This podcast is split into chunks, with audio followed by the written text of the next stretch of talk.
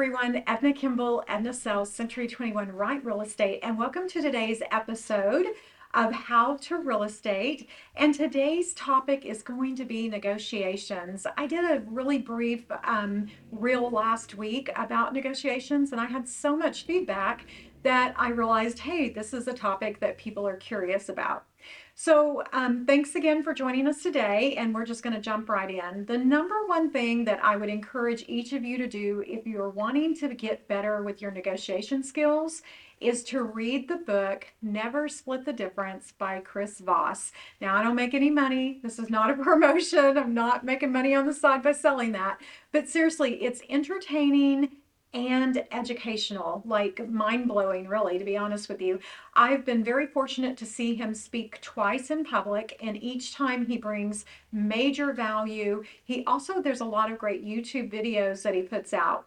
But Never Split the Difference really breaks down the psychology behind negotiations.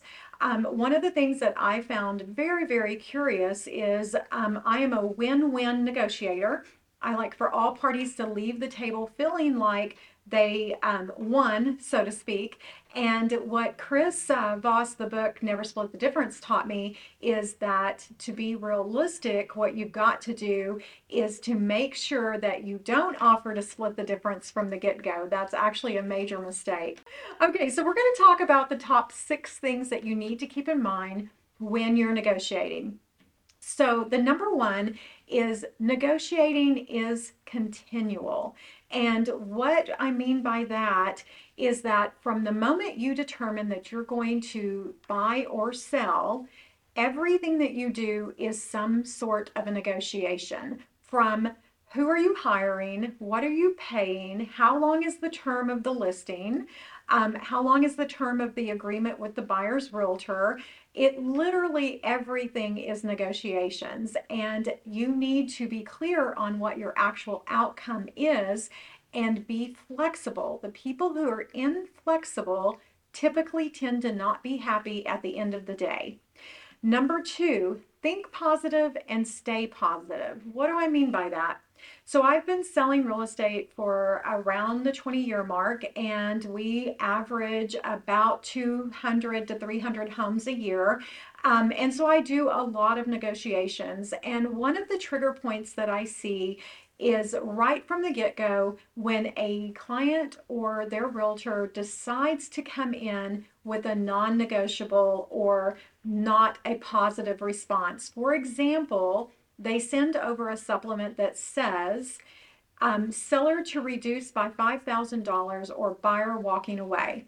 Now, it's all in the verbiage. I could say the exact same thing, but in a more positive way.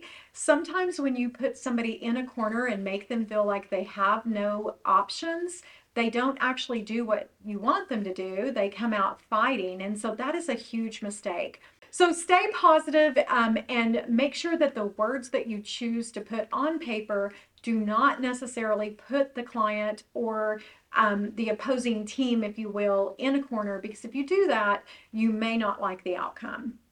Uh, number three, prepare. Information is crucial. You cannot have enough information. If you are, um, for example, I'm talking to realtors right now, if you are negotiating for your client and you don't really truly know what the client's final outcome is, you could be making a huge mistake.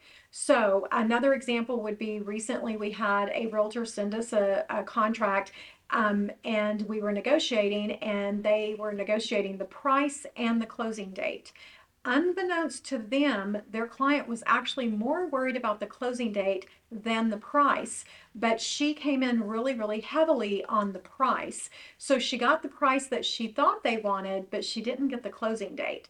So having the knowledge of the person that you're negotiating for and knowing what their true outcome is, is everything. So that leads to the next tip, which is basically asking questions. You cannot have enough information or ask enough questions. Um, a good example there would be uh, we have a team member that recently called me and said, Hey, we're, we've shown this property. The buyers uh, have it on their list of homes. They have not ruled it out. Uh, but they did ask me to reach out and check and see is there any important information from the seller, such as a closing date um, or some item that they want to leave with the home that they don't want to bother hauling off or that could kill the deal.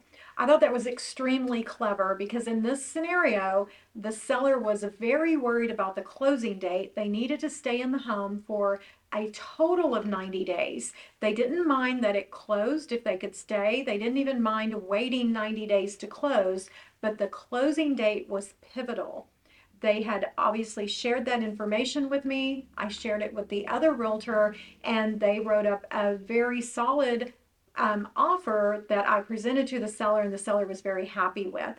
Now, if that buyer had come in with a strong offer but a short closing date, then they may not have won that. So be smart about it, gather all of the information, and don't be afraid to ask questions. Remember, the other side can always choose to not share that information with you. Now, if you are a realtor and you're asked questions, you do need to make sure you have permission to share the information, obviously. Now, um, I think it's also important to be really clear on what the best case to worst case scenario is. What I mean by that is we recently had a client who was adamant verbally telling me that she would not take less than 500,000 for her property and after um, going back and forth and getting her on the phone, texting is great, but sometimes I need to have a conversation with you. Uh, she did disclose that the timeline was very, very important and that she would give on the money if she could get the timeline that she wanted. Had I not followed up with her and asked additional questions to make sure I understood what her worst case scenario was, she would have been in a pickle with taxes because she had to close out by a certain date due to a 1031 exchange. So, knowing what the best case to worst case scenario is and restating that to the person that you're representing. So, for example, if I can get you the 500,000 but we're not closing until January the 15th, that is where the buyer is at now. Is that something that would work for you?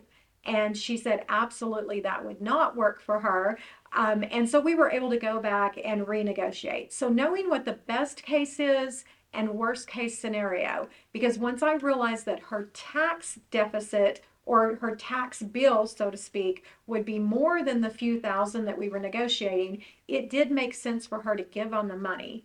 So be sure it's it all kind of falls in line, but restating to the client what the best case worst case scenario is will sometimes help them understand where they're where they're going to end up and allow them to be more open and honest with you and then number six guys it's negotiations it's not called get what you want and i think that a lot of times people who are negotiating take the hardball rule again if you are not ready to give and take, then you're not actually negotiating. You've drawn a line in the sand and you're not crossing it. That is not a great way to approach a negotiation because, again, it's not negotiating. It's basically saying, I'm done. So be sure that you don't draw the line in the sand unless you really truly mean it. Here's an example. We had a client recently who sent an offer over and gave a deadline of 5 p.m. the following day. And they actually doubled down on it and said, if no response, contract purchase offer is rescinded and I'm moving on. Well, um, they did not prepare and ask all the questions. This particular client was on a cruise and was not able to readily access the purchase offer and did not like being backed into a corner. So, what did they do? They let it expire. Two days later, the buyer came back with their tail between their legs and resubmitted an offer. And then at that point, the seller felt like they had a little bit of leverage.